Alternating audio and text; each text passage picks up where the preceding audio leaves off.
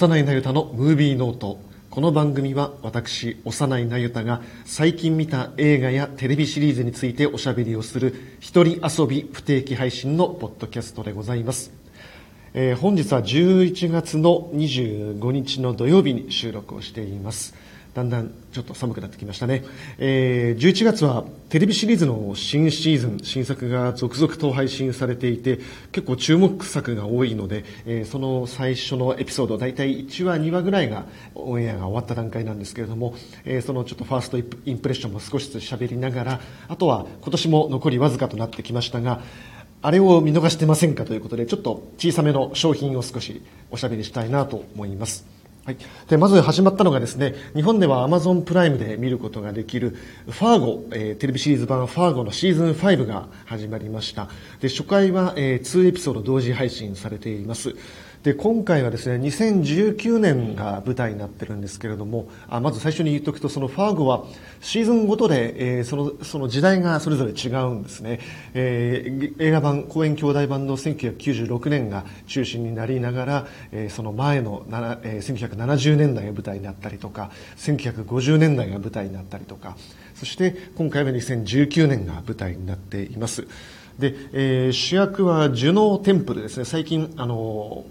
あれですね、えテッド・ラッソ、イギリスのサッカーチームのお話がありましたけども、テッド・ラッソで、え出演をしていた彼女ですね、が今回主演をしています。それから、え脇にはジョン・ハム、それからジェニファー・ジェイソン・リーが出演しています。で、ファーゴはですね、この、クリエイターのノア・ホーリー、もともと小説家なんですけれども、ノア・ホーリーが、えーショーランナー、脚本と演出、監督をやっているシリーズなんですが、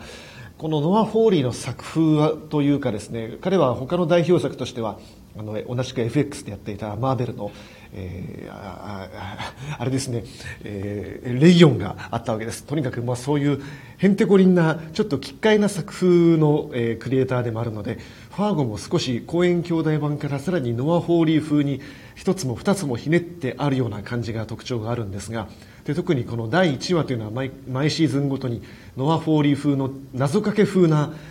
一体何が始まるんだっていう何か不可思議で不気味で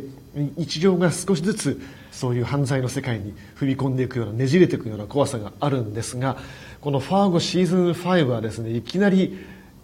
第1話からドカーンとかましていてですねかなりすごいことになってます。ということでその辺も見どころです。はい。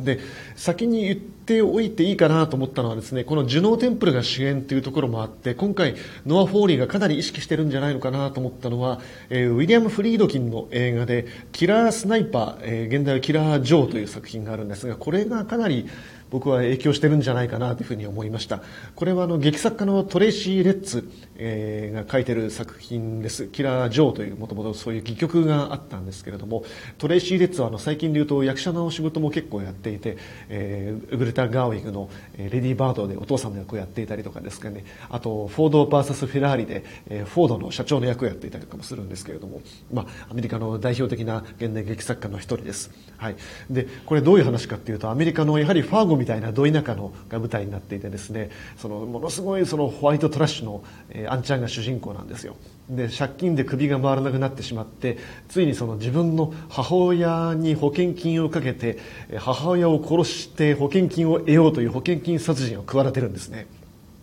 でその殺しの下手人として雇われるのが、えー通称キラー・ジョーと言われる保安官にして殺し屋というマシュー・マコノヒー扮する殺し屋が雇われるんです。ところがこのキラー・ジョーいざ雇ってみるとですね前金じゃなきゃやらないって言うんですよ。前金で払う金もないんですね。どうしようもないですね。そしたらこの主人公はですねこのじゃあうちの妹をやるよって言うんですよ。でその妹がこのジュノー・テンプル扮する、えードットという名前の、えー違うドッティという名前の女の子なんですけれどもちょっと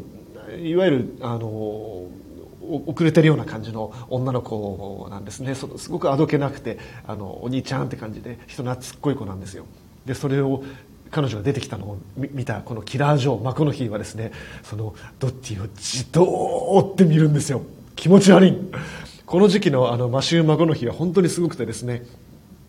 これと同時期に、えーマジック・マイクの第1作目で、えー伝説のストリッパーの役を演じていてもう一人だけ完全にハイな状態で大暴れするすごい役をやっていたんですね。あと、スコセッシュのウルフ・オブ・ウォール・ストリートで最初の5分間ぐらいしか出てこないんだけれどもやっぱりもう終始決まった状態の伝説のトレーダーの役で出てきてディカプリオを完全に圧倒するというすごい役を演じていたりとかそしてダラス・バイヤーズ・クラブでアカデミー賞の主演男優賞を取ってしまうというもう超絶頂期にあるマコノヒーがですねこの保安官にして殺し屋にして超ロリコンというやばい役で出てくるというそれがこのキラースナイパーキラー・ジョーなんですね。でだんだんだんだん当然事態が思わぬ方向に転がっていってしまってというやはりあのファーゴの影響も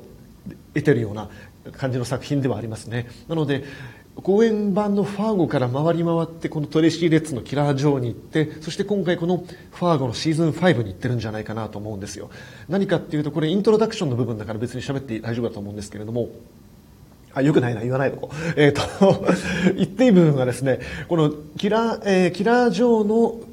ジュノーテンプルの役柄の名前がドッティなんですよ。そして、ファーゴシーズン5のジュノーテンプルの役柄の名前がドットなんですよ。で両方ともやばい保安官が出てくる話なんですねここまでは言っていいと思うというところで、えー、その両方のつながりを見てみるのも面白いかなと思います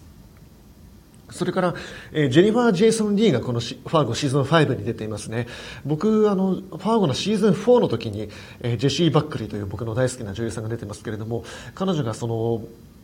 殺人看護婦の役で出てくるんですがあの薬物を患者に投与してどんどん入院患者を殺していく殺人看護婦の役で出てくるんですけれども僕はこれを見た時にですねあのカンザスシティという昔95年ぐらいのジェニファー・ジェイソン・リーの主演作があったんですがそれも同じくこのファーゴシーズン4が舞台にしていた1950年代ぐらいのカンザスシティが舞台になっている作品なんですね。あの演技をあのジェニファー・ジェイソン・リーの演技と今回のそのファーゴシーズン4のジェシー・バックリーの役あの演技がそっくりで多分影響を受けてるんじゃないかなと思ったんですよ。というつながりもあってですね満を持してジェニファー・ジェイソン・リーがファーゴでシーズン5で初登場というところも結構見どころになっています。はいということで、ファーゴシーズン5、えー、Amazon プライムから配信中です。えー、それからもう一本ですね新作始まっているのは Apple TV プラスで「モナークレガシー・オブ・モンスターズ」っていうのが出てるんですね。で僕最初の2話まで見たんですけれどもこれ何かっていうとハリウッド版ゴジラのシリーズですね、えー、これはギャレス・エドワーズ監督で、えー、ゴジラが2014年ぐらいにリメイク版ハリウッドリメイク版が出てるんですけれどもそこからハリウッドはですねゴジラを中心にしてキングコング、えー、キングギドラ、えー、モスラとかを出す、えー、モンスターバースというシリーズを作ってるわけです。で今回はその AppleTV プラスでの、えー、スピンオフ版になってるんですね。で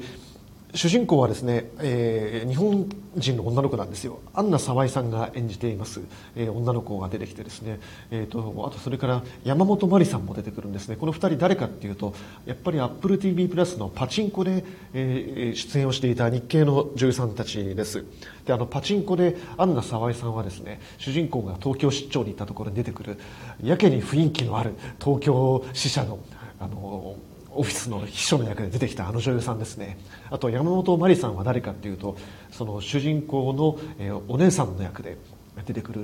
生き別れの何かすごくいわくありげなあのお姉さんの役をやっていたインパクトの強い女優さんですね。あの2人が今回メインの役どころで出てきていますね。で最初の2話見て面白いなと思ったのはですねこのアンナ沢井扮する主人公が死んだお父さんの、えー、オフィスがある東京新宿のオフィスにやってくるんですよ。これびっくりするのがですね新宿で撮ってるんですよ。ちゃんと東京都内で撮っていてですね普通に新宿三丁目あたりで撮ってます。で2015年っていう設定なんですけれどもこれたどり着いた東京はですねゴジラが1回来てるっていう設定なんですよ。なので街中のあらゆるところにですねステッカーが貼ってあってゴジラが出てきた時はこっちに避難してねっていうその新宿三丁目駅にゴジラ専用避難シェルターとかがあるんですよ。これ何かなと思ったらその2011年の3月11日東日本大震災の後に東京とかあちこちの都市であのここは海抜何メートルですよっていうステッカーが結構ね、駅とか地下鉄とかによく貼られるようになったと思うんですけれどもそれを目にする意識する機会が増えたと思うんですけれどもあれなんですよね。だからゴジラが3.11の象徴としてそのアフターショックがこの2015年の「モナークレガシー・オブ・モンスターズ」の東京の風景として描かれてるんですよ。このアンナ沢井さんが羽田に到着してタクシーに乗るとタクシーに「頑張ろう日本」ってステッカーが貼ってあるんですよ。なんかあの時期よく見ましたよね。っていう3.11後の日本の風景っていうのが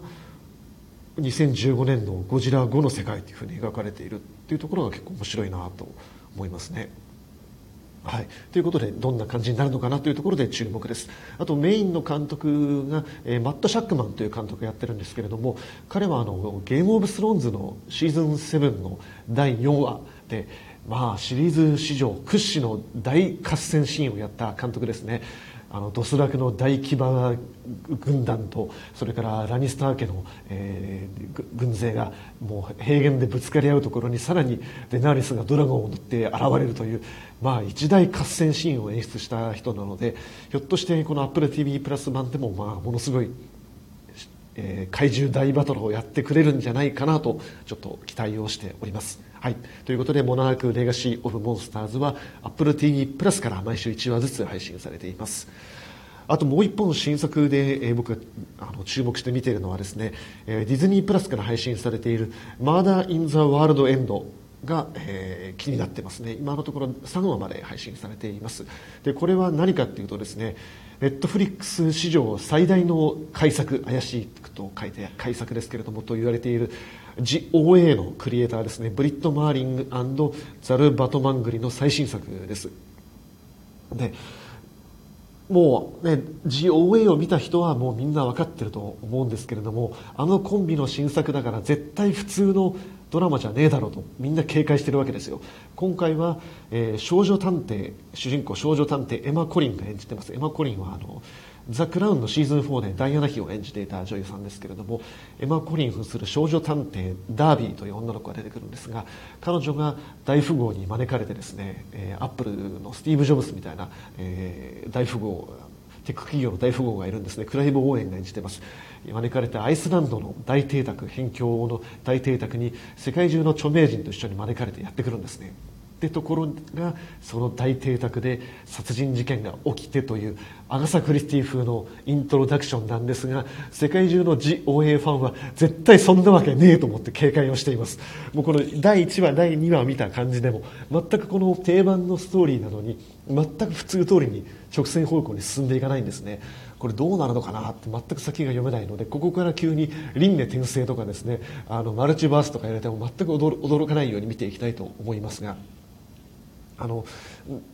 ちょっと前後関係だけ話しておくとなんでそういう話をしてるかっていうと GOA っていうのはその誘拐されて行方不明になった女の子ブリット・マーリングを演じているんですけれどもその子が20年ぶりぐらいに発見をされるっていうところから始まるドラマなんですね。ところがこの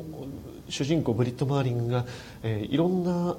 性別いろんな人種の人たちを5人ぐらい集めて自分が誘拐されてからの間一体何があったのかっていうことを語っていくんだけれどもそこから全く予想もしない奇想天外な物語が始まっていくという SF です、はい、でこれ以上はもうあと見てからのお楽しみというか見てる間一体俺は何を見てるんだ？一体どこに連れて行かれようとしているんだっていうぐらい本当に奇想ですね。あの奇妙な想像の SF です。はい。でこれを作ったのがブリット・マーリングとザルバト・マングリなのでえー、この「マーダー・イン・ザ・ワールド・エンド」も全くそんな普通のドラマじゃねえだろうと思っているわけです。あと結構ヒットしてほしいなと思うのはですねあの日本はとにかくその探偵ミステリーものが大好きなあの風土の国民性だなと僕は思っているのでこのエマ・コリンが非常にあのポップでいいなと思ってですねザ・クラウンの時はその結婚した当初のダイアナ妃を本当にもうそっくりに演じていて注目を浴びた女優さんなんですがここではもう真っピンクの髪の毛でショートカットですごくボーイッシュで、えー、そして子供の頃から検視官のお父さんと一緒に殺人現場の検視をやってきたという変わり種の少女名探偵の役を演じていてですね非常にいいなっていうこのポップであのメインストリームにはまりそうな感じがあってですね彼女を見るだけでも本当にあのミステリーファンはあの一見の価値はあるかなと思いますのでぜひちょっと注目していただきたいなと思いますまだインザワールドエンドディズニープラスから配信されていますはい。あと、最近見た作品の話をしていきましょう。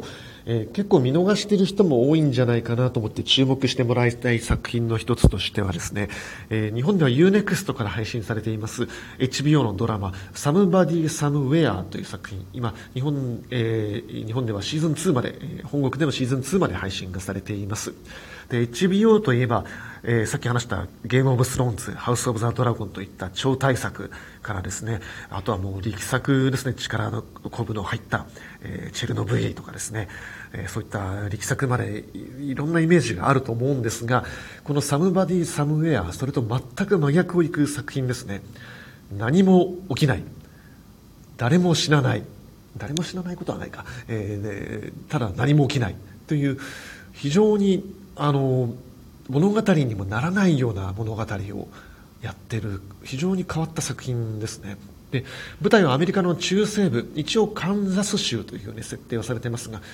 基本的に何か地名が出るということはないですね。でここのマンハッタンとカンザス州だけのマンハッタンと言われいう、えー、まあ、見る限りのど田舎です。農業しかないような町でもう人口も非常に少ないんだろうなという、まあ、僕の生まれ育った北海道みたいな町ですね。でここに暮らしている、えー、サムという中年女性40代前半ぐらいの女性なんですけれどもこのサムという女性が主人公です。でこのサムという人はですねブリジット・エバレットという、えー、お笑い芸人コメディアンの人が演じてるんですけれども、まあ、非常にでかいんですよ。もう背もでかくてなおかつ、まあ、体重は、まあ、100キロは優に超えてるだろうなというね。いわゆるそのなんかアメリカ人に対する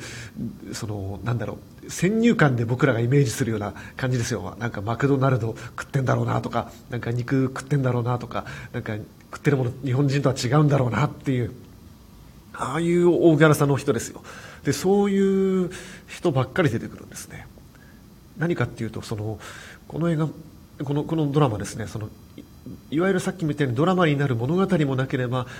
ドラマになる俳優らしい人も出てこないんですその美男美女っぽい人も全く出てこないんですよ。でこのサムという人がですねお仕事もなんだろうなその全国統一テストみたいなその採点をするみたいな、ね、きっとバイトみたいな仕事をやってるんですよ。でところがですねこの第1話の冒頭でいきなり採点中にうっと込み上げてきてしまってそのオフィスを退出するんですね。で気になった同僚の男の人ジョエルという男の人なんですけれども追っかけていってどうしたのって聞くと実はこのサムというのはお姉さんが最近その末期がんで亡くなっていてこのサムはずっとその最後の終末期の看取り看病をしていたんですね。で慰めているうちにこのジョエルは覚えてるって話になって高校同じ高校の同級生だったジョエルだけど覚えてるって言われてああいたっけ？って話になって実はお互い高校の同級生だったんだけれどもサムはどうやらその高校を出てから田舎をしばらく離れていてでお姉さんのその看病をきっかけに戻ってきたらしいんですね。でこのサムっていう人は特に何かやってきたわけじゃないんですよ。そのお姉さんの看病で戻ってくる前はどこか別の町でいろいろ職を転々としながらどうやらバーテンダーとかもやってたらしいんですけれども結婚もしてないし恋人もいないし、まあ、かといってこのドラマ見てると特段モテないわけでもなくてですねなんかあの結構男の人にはアプローチされたりとかしてあんまり困ってる風もないんですけれどもただすごくその人当たりも良くて陽気でギャグも得意な人なんだけれどもどこかその人に対して他人に対して心を閉ざしてる部分もあってあんまり人との深い付き合いに突っ込んでいかないようなところがあるんですね。で家族がいるんですけれども妹は地元でなんか雑貨屋さんみたいなのをやってるんですけれども妹は普通に結婚して雑貨屋さんもうまくいっていてで娘大学に入るぐらいの娘がいるんだけれどもこのお姉さんのサムのことあんまり好きじゃないんですよ。もういい年していつまでもフラフラしてみたいな感じでそんなみっともないみたいな感じで。でお父さんお母さんは農業農家の実家をやってるんだけれどもお母さんはちょっともうボケが入り始めつつアルコール依存症も入ってるんですね。お父さんはすごくいい人なんだけれども無口であんまり物を言わなくてお母さんのことも分かってはいるけど愛しているけれども、まあ、ちょっとほったらかしてる部分もあるっていう。なんかここまでの家族構成とかね聞いてもなんか聞いたことあるなとかちょっと身に覚えあるなっていうふうに胸を手を当てる人も多いんじゃないかなと思うんですけれども。でこのジョエルってのはすごいいい人なんですね。あのちょっと変わった感じの人なんだけれどもあの眼鏡をかけててなんかあの前髪ちょっとパッツンみたいな感じになっててシャツをあのいつもきちんとズボンにしまってて。であの毎週ちょっと教会で集まりやってるから遊びに来ないって言われて遊びに行くんですよ。そうするとその合唱の練習やってるっていうから行ってみるとですね合唱の練習というよりはもう実はそのジョエルはゲイでその地元のそのクイアの人たちが集まるゲイコミュニティの集会所になってるんですね。でそのそこで教会で教会の人には見た目上は合唱の練習とか言いながらもう毎週そのクイアパーティーをしてみんなで歌って踊って大騒ぎをしてるっていうところで実はサムは学生時代は合唱部にいて非常に歌声も良かった人で。でジョエルはサムに歌ってみないって言って歌を進めていくっていうところから始まっていくんですよ。っていう本当にそれだけの話なんです。でここからまあドラマっちゃドラマはあるんだけれどもあくまでその例えば家族関係なんですよ。そのお母さんの介護をどうするのかなとかね。本当はそれだけ。歌を歌再開したけどそしたらあとはそのジョエルたちとの友人関係とか。それだけ。シーズン2の第1話で言えば例えば朝起きてジョエルと一緒に公園に行って毎日散歩ウォーキングをしなくちゃいけない。ウォーキングをじゃあ1日1万歩目指そう。で夜はただ寝るお休み就寝真っ暗になる。それで終わり。1話30分しかない。シーズン2で言えば友達の結婚式で余興歌を歌うことを頼まれて、えー、結婚式本番で歌を歌うまでをワンシーズンかけてやるんですよ。それだけ。1話30分。全く何も起きないんですよ。でもそこに人生があるんですよね。非常にななんだろう何も起きないし穏やかなんだけれどもななんだろうな非常に胸に手を当ててしまう。中年の危機についての物語でもあるしみんな誰かの特別な人になりたいんだけれどもでも特別な人になった時に特別な人じゃなくなることが怖い。人間関係が壊れてしまうことが怖い。特別な人にまた誰か別の特別な人ができてしまって自分が特別じゃなくなることが怖い。特別な誰かが死んでしまうことが怖い。そんな人間関係長く生きれば生きるほど人生のライフステージって変わっていくものだから変化が起きてくるしただそれを怖がっててちゃいけない生きていけないっていうかそういうもんなんですよ。人生はそれでも続いていくっていう。望むと望まざるにかかわらず。でこれこの手法として何かなと思ったらですねそのエグゼクティブプロデューサーにマーク・デュプラスとジェイ・デュプラスっていうコンビが入ってるんですけれども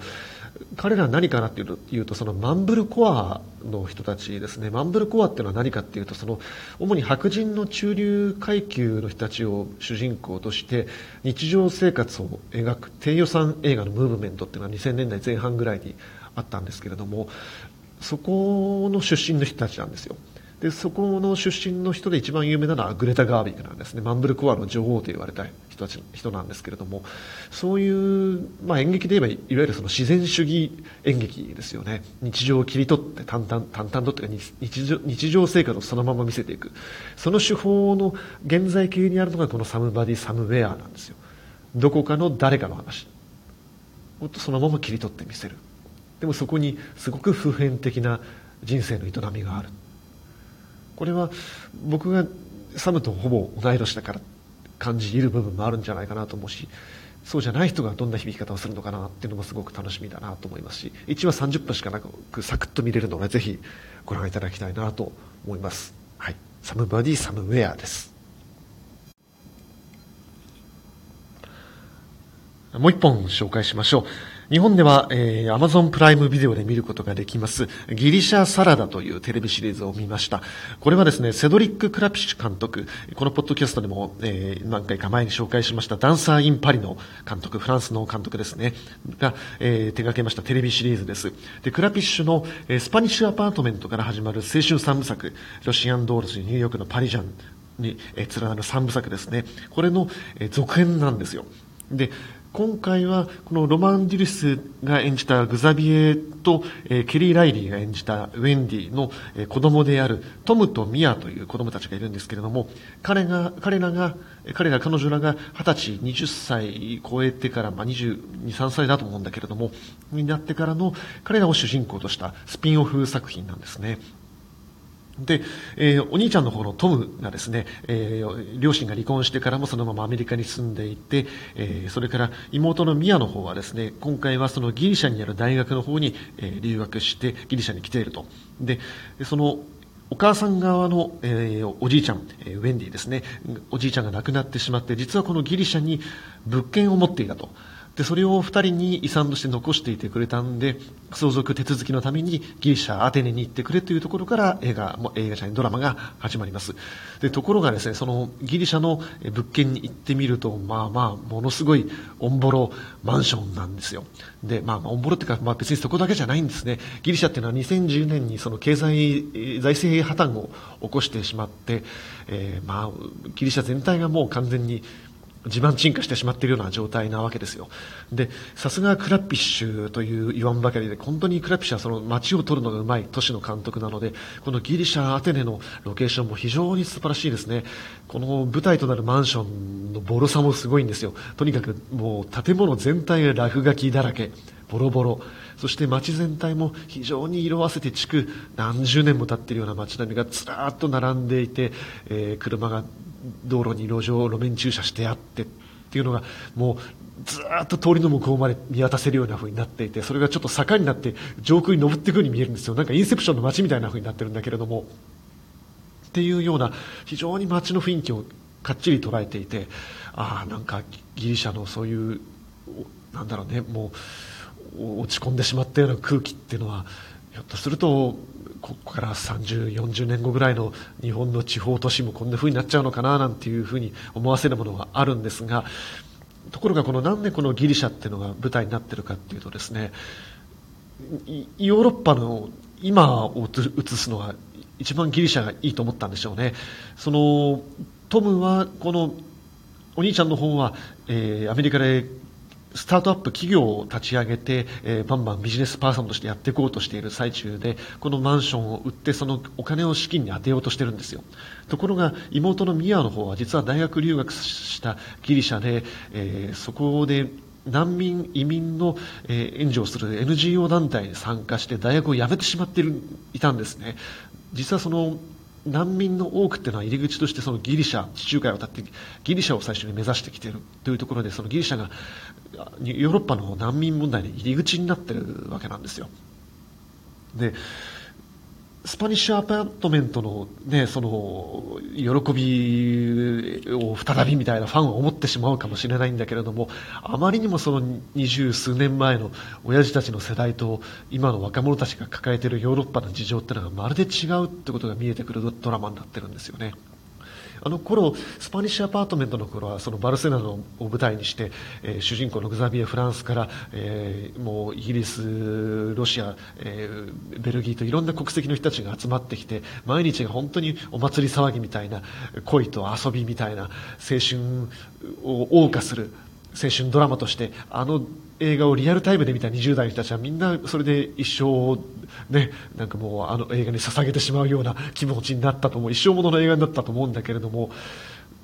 今回のそのギリシャサラダの若者たちっていうのは、難民問題も抱えているし、いろんな国籍が同じように集まっているけれども、難民問題、移民問題も抱えているし、そして格差も、格差問題も抱えているんですよ。その恵まれない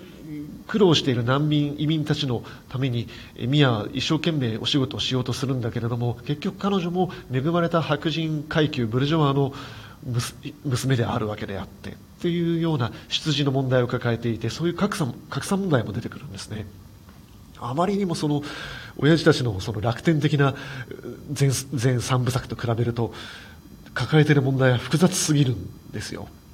でそんな世界にじゃあどうやって彼女たちは生きていくんだろう？同じ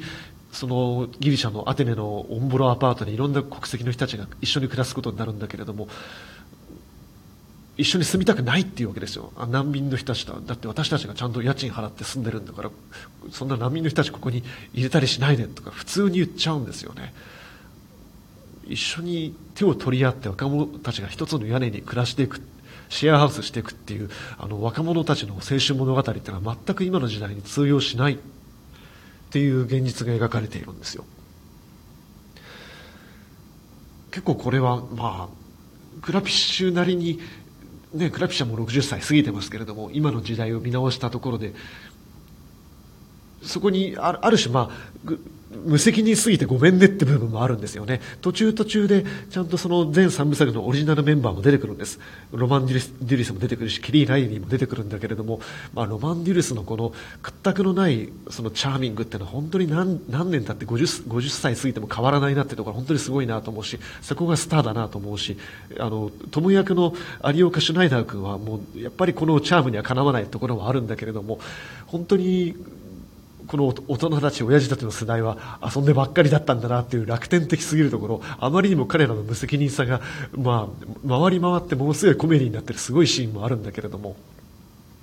まあ、なんかね、彼らを見ていると、日本でもあのバブル世代、バブルを経験している人たちのあの楽天性と遊び方のバイタリティっていうのはなんか全く桁が違うなと思うんだけれども、なんかすごくそこは一周回って違うなっていうのは思いましたね。ただそのじゃあ大人世代が襟を正して見なくちゃいけない堅苦しいドラマなのかっていうと全くそんなところはなくてドラマの中で非常に重要な発言としてあるのは全てが大人の責任じゃないっていうセリフが出てくるんですよ。でそれは子供たちの世代が言うセリフなんだけれども自分で学ばなくちゃっていうふうに出てくるんだよね。あのダンサーインパリもそうだったんだけれどもクラピッシュはあくまでそういう大人の目線が入りつつもメインとなるのはその若者たち今を生きる若者たちの世代の物語であって相変わらずそのフレッシュな視線をきちんと残していてそして彼らこれから羽ばたいていく子供たちのその学びと成長がきちんと描かれていてそしてそこには昔の僕らが経験したような本当に恋と遊びとバカ騒ぎもきちんとあってっていう非常に気持ちのいい青春ドラマにもちゃんとなってます。というところでぜひあのそういう時代を謳歌したおじさんおばさんたちにも見てもらいたいし当然今を生きている20代のリアルタイムの若い子たちにもぜひ見てもらいたいなというふうに思うドラマです。あと一つ言っておきたいのがさっきも話したように本当にその今を生きる若者たちちが若い子たちが直面している問題というのがヨーロッパの若い子たちが直面している問題というのがハードすぎるしドラマの後半ではあのロシアによるウクライナ侵攻の話も、えー、ニュース映像としては入ってくるんだけれどもそんな時代に生きている子たちが嬉しいのはですねあのこの青春三部作のファンとして嬉しいのは主人公のそのトムとミアが本当にこういう大変な世の中だけれどもちゃんと手を取り合って本当に唯一の兄弟唯一の兄さん唯一の妹として手を取り合っていつも体を寄せ合ってあの現実に立ち向かっていくところお互いを支え合って生きているところが非常にいいなと思ってですね。トム役の、えー、有岡シュナイダー君っていうのはさっきも言ったようにちょっとロマン・デュリスが見せたようなあのもう破格のチャーミングチャーミングさっていうのはさすがにちょっと及ばないところはあるんですけれどもあの妹役の、えー、ミア役のですねミーガン・ノーサムという女の子はなかなかあの雰囲気があってですねいいいい面構えをしている女の子でさすがこの辺はあのクラピッシュらしい若手俳優のチョイスをしてるなというところもあるので非常にこの2人の、えー、2人を見るところでも見応えがある作品だなというふうに思います。はいあとギリシャサラダはその最近のクラピッシュの作品「ダンサー・イン・パリ」とほぼ同時期に作られている作品なので、えー、フィーリングとしては本当に海をまたいだら、ね、ダンサー・イン・パリのエリーズがいて海をまたいだら、えー、このトムとミアがいてっていう非常に近いフィーリングを味わうことができる作品なのでクラピッシュファンとしてはもうクラピッシュ作品が8時間続くっていうね。いつもやはり青春3部作スパニッシュアパートメントもそうなんですけれども2時間じゃ足りないんですよ。その成長羽ばたいていくと姿を描くには。いろんな困難があっていろんな学びがあっていろんな恋があってねもう20代なんてどんどんどんどん好きな人変わったもんじゃないですか。っていうこともありつつっていうことを描いていくには2時間じゃ足りないんです。なのでこのクラピッシュファンにとっては8時間もクラピッシュ映画が続くようなクラピッシュも全8話中2話3話ぐらい監督がやっていますけれどもなのでもうクラピッシュファン感謝祭みたいな作品になっているのでぜひちょっとその辺も見ていただきたいなと思います。